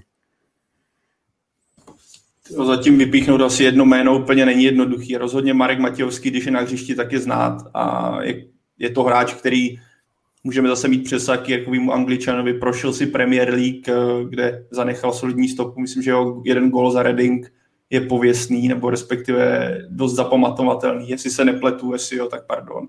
Ale rozhodně i na českém prostředí je pořád znát, že i v tom jeho věku on je extrémně důležitý pro Boleslav a když se vrátil po tom zranění, tak to na hřišti hnedka bylo patrné, ale jinak ti asi úplně nedokážu vypíchnout jedno jméno, které by bylo pro Boleslav úplně klíčové a s ním padala nebo stoupala Boleslav. Rozhodně bych vypíchl a zmínil Tomáše Ladru, který na podzim hrál skvěle v Jablonci a myslím, že Boleslavi v tom pokračuje. Řekl bych, že výborně se zatím etabloval v tom týmu i Tomáš Malinský, který teďka měl dvě asistence, asi seděl mu ten styl, který Boleslav hrála proti Plzni na ty rychlé kontry, ale úplně tam zatím jako jedno dominantní jméno nevidím, že bych jako ho vypíchl úplně a postavil na piedestal, jo, ty seš král Boleslavy, bez tebe to prostě nejde. Tak bych řekl, že tam dokonce teďka nikdo ani neví. No a to je právě přesně ono, že jako vlastně bavíme se o tom, že Boleslav má problémy, ale ona nemá vlastně žádnou tvář, ona nemá nikoho, o kom byste si na první dobrou řekli, to je lídr, to je ten, kdo ten tým táhne, kdo je schopný ho vytáhnout z těch problémů, který teď má, tak to tam prostě nevidím. Marek Matějovský, ano, je to, je to výborný hráč, zkušený hráč, bude mu letos 40 let, tak má to už hrozně moc za sebou a pořád na to, na to kolik mu je, tak klobouk dolů, prostě hraje výborně, Teď pomíjím ty dva zákroky, to, o tom se nemusíme bavit, to, to byla hrůza, ale, ale jako ty výkony má dobrý, ale pořád prostě člověk by čekal, že tam bude někdo, kdo ten tým víc potáhne, protože ty jména tam jsou, jako těch hráčů, který by to měli dělat, je tam hodně. Neměl by to být jeden hráč, mělo by jich být třeba tři, čtyři a zatím to tam nevidím. A myslím si, vzhledem k tomu, kolik těch změn udělali, tak to tam ani do konce sezóny podle mě neuvidím, protože ten tým se bude teprve sehrávat, bude se dávat dohromady a ve chvíli, kdy možná už budou trošku na sebe zvyklí, tak zase odejdou ti hráči, kteří tam byli na hostování a zase budou v létě začínat na novo. Takže já opravdu nevím, kam Boleslav eh, směřuje, kam chce směřovat. Není mi to jasný, nerozumím tomu jejich konceptu, eh, jak, jak tam vlastně fotbal chtějí dělat. Blížíme se k závěru, pojďme eh, ještě využít jeden dotaz a sice když si Pavle zmínil Tomáše Malinského, tak eh, posluchač a divák Flyboys se ptá, zda je Malinského cesta do A týmu Slávě na dobro zavřená proč si myslíte, že dostal tak málo šancí? Řekl bych, na B je odpověď jasná, protože Sima se dohrá, rozehrál do takové formy, že prostě na tom křídle nebylo místo a jestli je jeho cesta, jako nikdy nemůžeme říct nic stoprocentně. Když Tomáš Malinský bude podávat fantastické výkony teďka v Boleslavi a stane se tím hráčem na tom piedestalu, tak eh, klidně do Slávy se vrátit může a vidíme, že zatím Navíc já netuším, jaká je tam smlouva, ale vidíme, že ze Slávy se úplně snadno neodchází. Uh, Jugas by mohl vyprávět o tom, protože že to je hráč, který odchází na hosto, hostování za hostováním, protože má takovou, takovýhle kontrakt který vlastně ho neumožňuje prodat v současnosti. Ale myslím, že Tomáš Malinský minimálně v létě ještě tu šanci dostane, pokud bude podávat nějaké solidní výkony a pak už to bude čistě na něm. Můžeme se bavit i o, a my, myslím, zmínil to tady David, kdyby Sima odešel na jen v létě, přišla nějaká adekvátní nebo nadstandardní nabídka, která uvolní to místo na tom pravém křídle, najednou by se zase uvolnilo místo, kde by Tomáš Malinský mohl hrát. A jestli, jestli nezapadne do kabiny, já úplně ho neznám osobně, takže o, tom, o tomhle já úplně asi nejsem kompetentní mluvit. Jirko, povídej. Já říct, souhlasím se vším, co říkal Pavel, souhlasím se vším, co říkal David, eh, i co říkal Ondřej a souhlasím i se vším, co zazní v okamžiku, kdy já se teď rozloučím, protože musím zase běžet o dům dál. Tak chci jenom moc poděkovat za pozvání a myslím si, že eh, pan Malínský je kvalitní fotbalista a že to, že to ještě ukáže eh, nejenom, nejenom možná mladé Boleslavy. Mějte se krásně. Jirko, děkujeme za tvou přítomnost. Měj se krásně a poslouchejte Angličana. Tak eh, jsme tady zbyli tři sami rytíři v boji. Uh, pojďme, pojďme to... nasadí kocoura Bufona, který nás tady doplní do týmu. Ví zatím, takže je to dobrý, neprocházel se tady, jsem rád, protože někdy taky umíš krábat pěkně, takže když by tady do mě zajel, tak, tak bych asi vykřiknul. Tak... jsem, jsem rád, že nedošlo k žádnému neštěstí, žádnému extempore. Žádný saně na achilovky nepřišly, jak se dělo. takže v pohodě. no a bavil jsem o Malinském. Já bych ještě na to navázal, poslouchal jsem konkurenční podcast přímo z kabiny, kde byl vlastně minulý týden, tuším, nebo no, jo, jo, minulý týden. Mm. A tam on říkal, že jeden z důvodů, proč eh, mu to nevyšlo ve Slávě, je, že hrál na tréninku pořád na Honzu Bořila, který mu znechutil fotbal. Takhle to tam přímo řekl, takže asi to řekl trošku v nadsázce, ale věřím, že to tak mohlo být, že uh, ono prostě, když pořád na tréninku hrajete na hráče, který vám fakt nedá dechnout a nemůžete se ukázat tomu trenérovi, tak uh, věřím, že mu to mohlo hodně znepříjemnit tu situaci a že najednou si přestal věřit, viděl, že mu to nejde tak jako v Liberci a pak samozřejmě nedostal takový, takový čas uh, v utkání, který by asi očekával nebo který uh, doufal, že dostane, když do Slávy přicházel. No a pak ruku v ruce s tím jde to, že Slávě objevila Simu a, a pak už uh, si nekopnul. Takže jako já si myslím, pokud uh, v létě Sima odejde, tak je tam šance ještě pro Tomáše Malinského, i když musíme to brát tak, že mu bude letos 30 let a, a že už není úplně nejmladší. Ale věřím, že, že by tu šanci mohl dostat, pokud si má zůstane, tak, tak nevěřím, že by od léta byl zpátky ve Slávi. Spíš bych to viděl třeba na návrat do Liberce nebo, nebo něco takového. Eh, ještě se musím zeptat, eh, jeho jméno už tu padlo a sice Karel Jarolím. Eh, je to pro vás nebo podle vás vhodný trenér pro mladou Boleslav? Ne, zasloužil by si ten klub spíš nějakého, řekněme, progresivnějšího trenéra? Tak já nevím, jestli on jako není dostatečně progresivní, ale spíš jaký mám, jaký mám jako informace, tak v něm už není takový zápal, jaký v něm byl třeba při tom prvním angažmá v Boleslavi. Že teď, co jsem tak jako slyšel, a je to hodně z dálky, nechci samozřejmě tvrdit, že, že to tak 100% musí být, ale že je na něm znát, a teď nebudu používat slovo vyhoření, to zní blbě, ale, ale prostě, že už v něm není taková ta jiskra, takový ten zápal, který měl a možná to je i proto, že se mu nepovedl ten začátek, že tomu možná trošku začíná moc podlíhat. Uh, nevím, já, já to vidím tak, že Boleslav uh, jako to vzala logickou cestou, že trenér Jarolím byl ten, který tam měl úspěch, vyhrál tam pohár, udělal tam dobrý výsledky, tak na něj vsadili znovu a věřili, že se to bude opakovat. Mně by to třeba napadlo taky. To jako na tom není nic špatného, ale teď jim to prostě v téhle situaci nesedlo a možná, že teď by potřebovali trenéra, který spíš bude takový, nebudu říkat trenér kamarád, ale takový ten trenér pohodář. Takový ten, který tam dokáže navodit dobrou atmosféru, urovnat trošku tu kabinu, nějak to zahladit všechno a nějak mi to furt nejde dohromady, protože to, že přivedete 15 hráčů a na lavice máte Karla Jarolíma, nějak se mi to pořád jako v tom nevidím úplně cestu, protože to je spíš trenér, který dokáže opravdu na ty hráče zatlačit, dokáže být přísnej, dokáže z nich hodně vymáčknout, ale ve chvíli, kdy je tam tolik změn, tak to nevidím jako úplně, úplně tu nejlepší volbu. No. Já jsem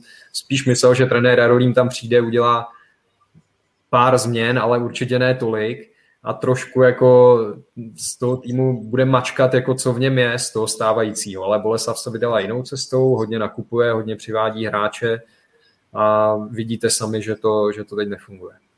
A čekal jsem spíš eh, nějaký takový okamžitý efekt. Hmm.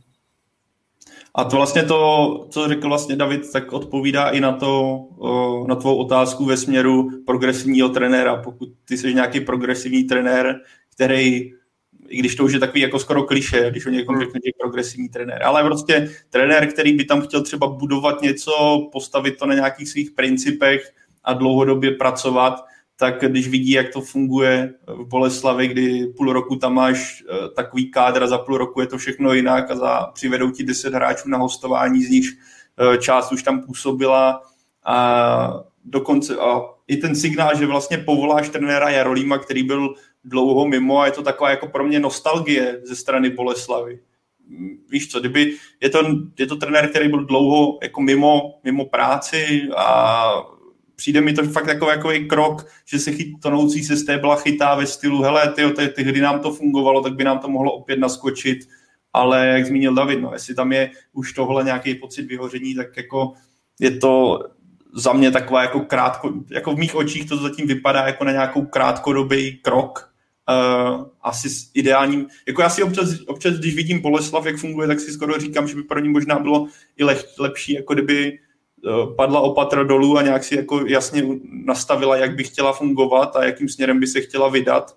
A jestli je tenhle styl ala půl roku tak, půl roku tak, vlastně tím správným, kterým chce jít, ale třeba je to třeba ten klub to tak prostě vnímá jako, že ideální verzi toho, jak chce dělat fotbal a v tom případě asi OK, ale eh, na ty prostředky, které má, tak si myslím, že by měl být ten tým být úplně, úplně někde jinde, ať už herně, tak i složením vlastně kádru a sestavy.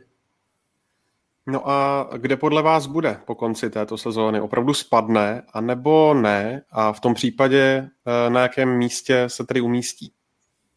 Já, si, já už jsem to tady říkal, já myslím, že Boleslav nespadne. Jako spadnout s takovýmhle kádrem, to by bylo něco neuvěřitelného. To by byl pro mě možná jeden z největších eh, šoků v historii České ligy. To, tomu prostě nevěřím, že by zahučili o patroníž, protože ta kvalita tam je.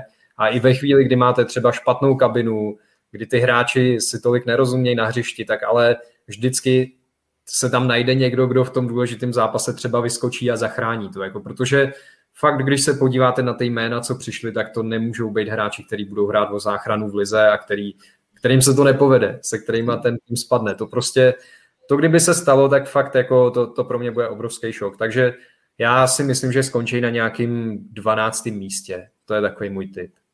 A já souhlasím v tomhle s Davidem. Uh, jako viděli jsme i v tom zápase, já už jsem to nastínil na začátku, viděli jsme v tom zápase s Plzní a i v zápase se Sigmou, že Boleslav jde nějakým způsobem nahoru. Není to žádný skokový progres, že bychom si řekli, jo, najednou Boleslav dominuje, ale rozhodně uhrála v zápasech, kdy papírově podle postavení v tabulky měla odejít s nulou a ona z těchto dvou zápasů udělala dva body, které jsou v tom boji o záchranu velice cené, tak jenom pro mě to signalizuje, že půjde nahoru, že ten, ta kvalita kádru s takovou, jak říká David, ale jak jsem to říkal na začátku, jak to říkal David, to prostě byla ostuda s tímhle spadnout.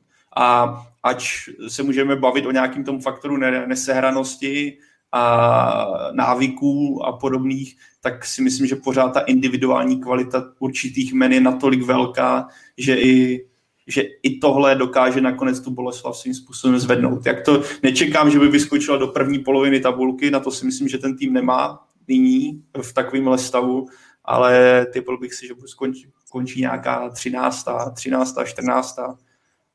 Teďka má, že jestli se nepletu, tak má opět někoho těžkého, snad Spartu nebo někoho takového. A pak úplně teďka nechci kecat, já jsem se koukal, že jsem si právě říkal, jak... Boleslav teďka jede do Jablonce a ten zápas dokonce vysílá Česká televize v pátek živě.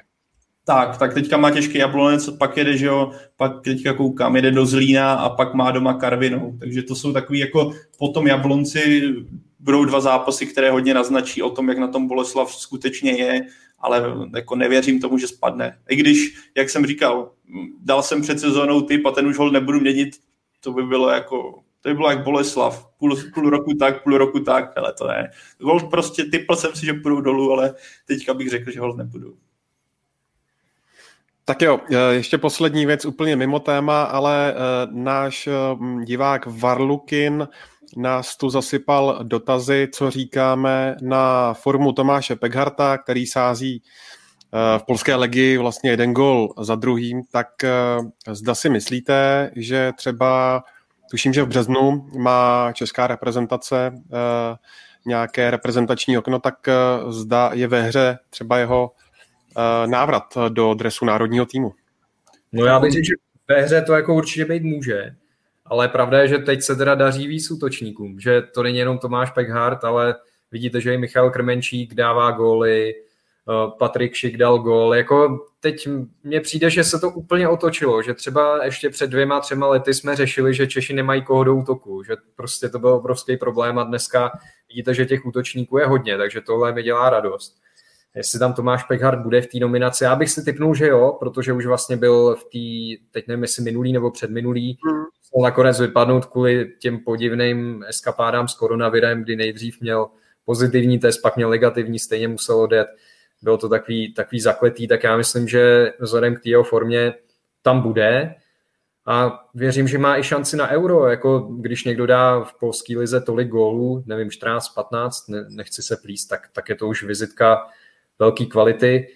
Na druhou stranu, eh, já mám pocit, že ta polská liga, na, mě to pořád nějak tak působí, jakože pro český hráče je nějak jako jednodušší se v ní prosadit. Vemte si, že třeba tam úplně vynikal Kamil Vacek kdysi, to opravdu byl jeden z top třeba pěti hráčů v polské lize a přitom potom vlastně, když, eh, když šel do Izraele, tak to nebylo úplně ono, pak v Dánsku nehrál, pak se vrátil do Bohemky, takže já nevím, čím to je, protože Polská liga jakoby kvalitu měla mít, má super zázemí, super takovou tu auru okolo sebe, sledovanost v televizi, fanoušci, všechno.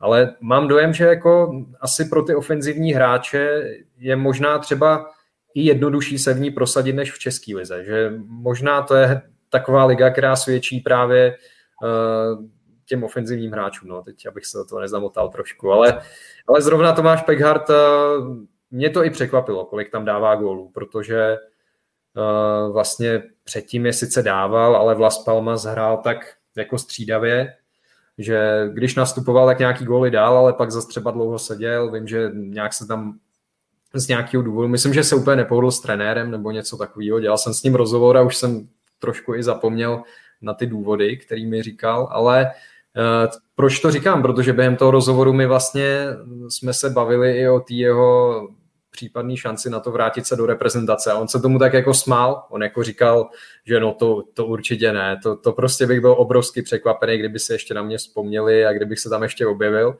No a pak se to vlastně stalo, že jo, sice ještě zatím nenastoupil, ale v nominaci už byl.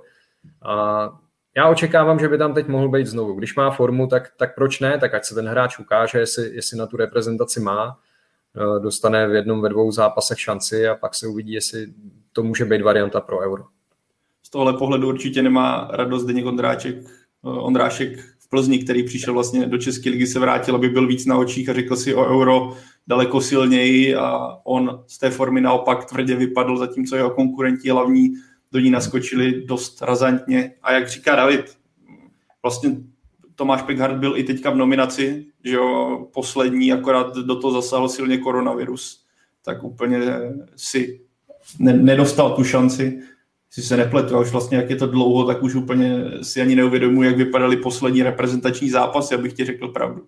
Ale zároveň eh, prostě Polská liga je kvalitativně určitě níž než Česká liga. Budou tam, je tam určitě větší fanouškovské zázemí, je tam, jsou tam krásnější stadiony, ale jenom to, jak se polské týmy dokáží, respektive nedokáží prosadit v evropských pohárech, podle mě mluví za vše. A David to i dobře popsal na případu Kamila Vacka, jde to vidět i na případu, myslím, že Tomáše Pegharta, když vidíme, že druhé španělské, ano, vždycky, to, jako vždycky je tam ten faktor, což je potřeba zmínit i u Jaromíra Zmrhala eh, v Preši. Vždycky je faktor trenér, vždycky je faktor styl fotbalu, kterým se ten tým prezentuje. Tohle ovlivňuje dost zásadně výkony hráčů i v nejlepších ligách soutěž, teda nejlepších soutěžích světa, ale pokud ten jako Tomáš Pegard tehdy, já jsem s ním taky paradoxně s Tomášem Pegardem dělal rozhovor tehdy o jeho situaci, kdy tam trénoval Vlas Palmas, trenér, který vedl snad ve španělské lize nějaké, nějaký tým. A oni tehdy, jejich cíl byl postoupit, že? A pokud on se tam tehdy ne, neprosadil a teďka je takový kontrast, tak ten vypovídá o té polské lize, ale já je zase je zároveň potřeba přiznat, já polskou ligu jsem snad v životě neviděl jediný zápas polské ligy takže zase, abych tady tepal do polské ligy a tak mi to úplně nepřijde. Ale jako, jako pokud bych měl nějaký objektivní faktor, který by to měl asi ukázat, tak je to prostě úspěchy polských týmů v pohárech. To myslím, že je dosti nosný a ukazuje to, jaká je tam kvalita. Tak jo, tak eh, to je ideální čas na to, to dnes ukončit. Já vám, kluci, moc krát děkuju za vaše komentáře a postřehy Davide i Pavle a Jirku zdravíme na dálku. Díky za pozornost. Bylo to zase pěkné. S tebou taky, Pavle, i Davide. No a my se na vás budeme těšit opět příští týden v pondělí eh, v nějakém, řekněme, dopoledním čase. Do té doby nás samozřejmě najdete na webu footballfocus.cz, ve všech podcastových aplikacích, na YouTube. Eh, kluci jsou samozřejmě taky na Twitteru, takže i tam si s nimi můžete popovídat. Děkujeme vám eh, moc za vaše dotazy a za to, že nás pravidelně sledujete. Dnes podle mě jsme trhli úplný rekord, protože vás tady v jednu chvíli bylo uh, k devíti stům, takže je vidět, že uh, Slávie a téma Evropská liga dělá velké divy, tak uh, doufejme, lidi že... Vidět, lidi chtěli vidět živě Buffona a on se neobjevil a spí. Mám ho ukázat, tak já ho zbudím. Hele, oceni ty, co vydrželi s námi až do samotného základu. zlatý, zlatý hřeb večera, je. Ahoj. A ten je krásně mourovatý teda. Jo. A jdu ho zase vložit, jo? Už jsem. Juventus hraje ligu mistrů, že jo, v týdnu, takže Buffon Jo, musí, jo. si, musí nabírat energii. To je plišák. Tak jo. Uh, no, já mám zvířátka rád. Uh, doufejme, že příští pondělí budeme jenom uh, chválit uh, za výhru Slávie. Uh, mějte se moc hezky a budeme se na vás opět těšit. Ahoj. Mějte se, ahoj.